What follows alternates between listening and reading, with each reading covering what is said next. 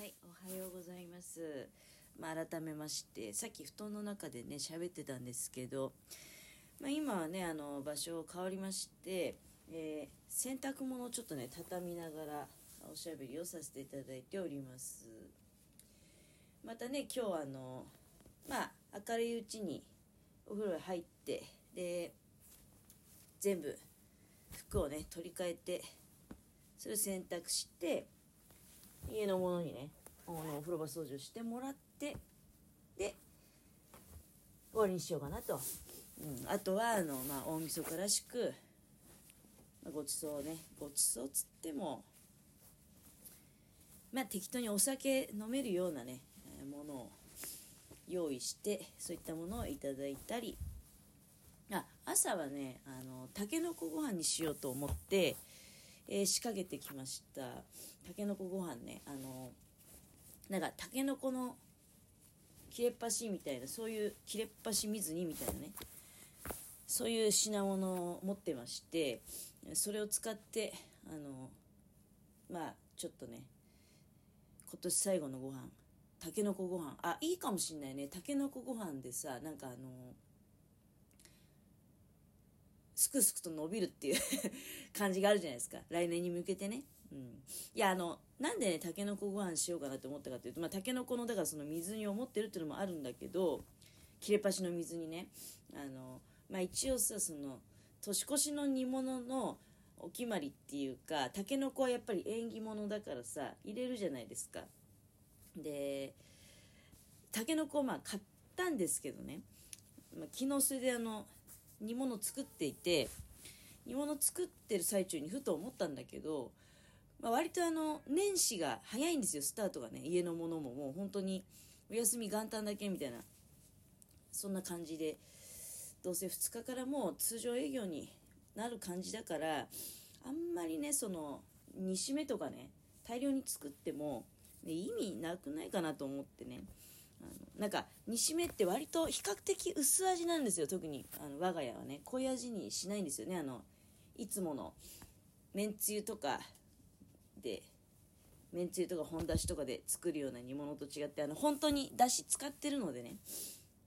うん。多分ね昨日の動画見てくださった方いらっしゃったら YouTube であだしをちゃんと取ってねあの料理をするんだなと年末だけは、うん。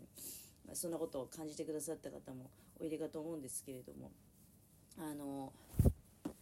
やっぱりさだしとかで作る煮物ってねまあ味はいいんですよ。味はいいしなんだけどちょっと足は早いかなっていうねあの気はするんですよ。だからいつもなんていうの？あもう腐っちゃったらもったいない腐っちゃったらもったいないってヒヤヒヤしながらねいつまでもダラダラと食べるっていうのが結構去年もそんな感じでね。あのまあだんだんの煮詰まっていくうちに味は濃くはなってはいくんだけどまあ出来たてのうちに食べ終わりたいなっていうような感じもするじゃないですか。でこんにゃくと、えーそれから里芋と里芋たっぷり入れたあのみんな好物だからね。こんにゃく里芋人参ごぼうれんこんそれからなんだっけ。しいたけうん。あと昆布ね。でそこまで入れてふと思ったんだけどこれたけのこ入れちゃうとねもう量が増えすぎちゃって大変だなっていうになったわけよ。でそのたけのこの水煮っていうのは日持ちがするんですわ。他の野菜と違ってね。たけのこの水煮はたけのこの水煮でもうお正月終わってからなんか別の何がいいかな？またそこでねちょっとこう動画のネタと絡めてねうんたけのこの水煮を使った何か美味しいメニューはないかなとかあなんかあったら教えていただけると嬉しいんですけど。まあともかくですねその年越しの煮物の中にたけのこを入れるのはやめたわけよ。そしたらさなんかあのあそういえばたけのこの水に今回は今回でまああの本当はま煮物にしようと思ってねあの買ってきてしまったんだけどそうじゃなくて切れっ端の水煮があったなと思いましてね。でそれで、まあ、今日の朝ああじゃあ炊き炊き込みご飯にしようかたけのこご飯のね炊き込みにしようかっていうことをまあ思いついたわけですよ。そうするともうお正月用に作ったまあ煮しめだけどそういったものもいただいたりあとは、まあ、今日の朝のメニューはねだからたけのこご飯と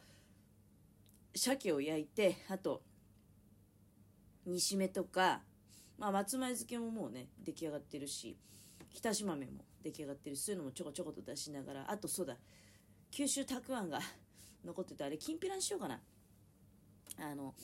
九州たくあんってさ柔らかいたくあんなんですよね。甘くて。でまああれもね一回火に通せば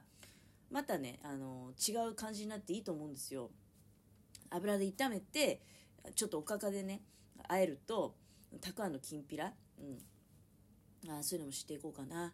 あとは ベーコンベーコンエッグどんだけ食うんだいって感じなんだけど。もう夜はほら年越しそばにしようと。年越しそばとあとは何だろうね。なんかちょっと買ってきた、まあ、かまぼこ切ってもいいしそういうのつまみながらねあのお酒いただこうかなと。まあたけのこご飯の残りも多分出てくるだろうしね。まあだもんですからね。あのあ何の話したんだっけ？あれ？ちょっと待って。鼻鼻が出ちゃって。鼻をかまないとね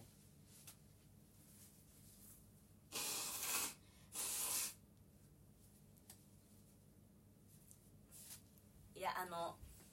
今回おしゃべりしようと思ったのは言いたいことっていうかねお伝えしてみたいことがあったんですよ。洗濯物畳みながらね。洗濯物大量にあるからさなかなかあのなくならないんですけどちょっと生乾きのもあるしね。生乾きのやつはねあの今ここエアコンかかってるんでエアコンの直下に置けば生乾きが解消されるだろうということでエアコンの直下にね吊り下げてってるんですよ、まあ、そうすると畳む必要がなくてね一気に切りましたわ。いやあのこの間ね焼きみかんやってみたんですよ。焼きみかんってなんか噂にはちらちらと聞いていたんですけどねネットとかで。みかんを焼いてから食べるとなんかすごく栄養価も上がってで味が濃厚になってねうまいということがなんかちらちらとね目に入ってきてて。どうなんかなってまあ思ってたわけよ。でみかんはねあの、まあ、いつもは小袋で安売りの時に買うんだけどまあ、この間ちょっとお正月の前にいよいよね、まあ、家のもの結構1日3つぐらいみかん食べるので小袋だとすぐなくなっちゃうんだよね。で私は、まあ、食べてなかったわけ。で、まあ、何しろその年末を前にして箱みかんを買ってきて5キロね。そうするとみかんいっぱいあって、まあ、今度なかなかなくならなくてさ2人しかいないとね家家のものしか食べないとか言ってると結局まあ腐っちゃったらまたもったいないじゃないですか。で私も食べようって考えた時に私そのみかんを食べるのが苦手な理由が何でかっていうと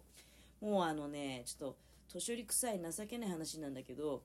冷たいのがもう嫌なんですよ。あみかんをさまあ室温っていうか、まあ、我が家なんか台所寒いんでほとんどもう外気温とイコールぐらいの環境なんですよ、まあ、私は逆にそれが好ましいと思っててね物が傷みづらくてうん、いいなと思ってるんだけどあの、まあ、そういった環境にみかん置いてあってでみかんをだからまあリビングに持ってきたりね食べる分だけ持ってきたりとかあとは職場に持っていくこともあるんだけど移動した先で、まあ、食べると。もともとの保管環境が冷え冷えだからねちょっとぐらい移動してね移動した先があったかくても結局みかんは冷え冷えでもうなんかあ冷たってなっちゃうんですよもうなんかそれでね心が折れちゃうっていうか、もう本当弱いんですけどね。弱くなっちゃった知覚過敏だと思うんだけど、多分歯のね、歯の問題だと思うんだけど、もうなんかあの冷たいもん食べるのが本当にね、なんか辛くて、あのみかんのなんか冷たさ、酸味、あとそのジューシーさが、あ、だからもう最近ジューシーなみかんとかよりも、なんかあの、もっと、なんていうの、汁気の少ない八朔とかさ、ああいうのの方が好きね。なんあの、ジューシーさも苦手なんですよ。で、みかんを、まあ、焼けばね、まあ、ジューシーさはまあ、失われないとは思うんだけど、その冷え冷えの麺っていうのは解消されるわけじゃん。だから、あ、これいいんじゃないかなと思って。冷え冷えジューシー、あと酸味がね、嫌だって言ってたのは、まあ、で、ストーブの上で焼いてみたんだけど、結果はね、あの、冷え冷えは解消されました。あ、焼き方はもう結構ね、まあ5分までいかないと思うんですけど、その火加減にもよるんだけど、表が黒くなるぐらいまで焼きますよ。あの、全体じゃなくてそのトップのてっぺんのね、尖ったところとかが黒くなるぐらいまで焼いて、あなので、ね、皮むく時は熱いです。あちあちです。あ、でも、焼いて皮むいて感じたことなんだけど、すごい皮むきやすくなった。家のものがね、このみかん、皮がちょっとね、あの、剥がれづらいんだよねって言ってたのが、もう、なんかつるってね、多分あれ桃とかもほらお湯でつけるとつるって剥けるっていうじゃん。それと同じ理屈だと思うんだけどつるんって剥きやすくなってで中はほんのり温かくてねもうあのそれは OK、うん、でジューシーさは増しました。なんかもっとあのみずみずしさがね感じられるようになったただ酸味はまあ多少和らいで、うん、あのすごく甘いねほんとジュースっていう感じめちゃめちゃ美味しいだからあの皆さんもぜひね、焼きみかんをやっていただきたいんですよ。その、多分うっすら噂で聞いてると思うんですけどね。焼きみかん美味しいんだよみたいな噂は聞いたことあると思うんだけど、やったことある人っていうのは結構まだね、私みたいに、まだ初めてやったのあれ、29日なんでね。まだやったことないっていう人も結構いらっしゃるんじゃないかなと思うんですよ。焼き芋はね、みんなやると思うんだけど、焼きみかんも美味しい。焼き芋より早いしね。あのアルミホイルとかも包む必要ないんでそのまま皮ごとボロってストーブの上とかねあと魚焼き網でもいいし餅焼き網でもいいしトースターでもいいらしいぜひねこのお正月にあのお試しください多分みかんあるでしょ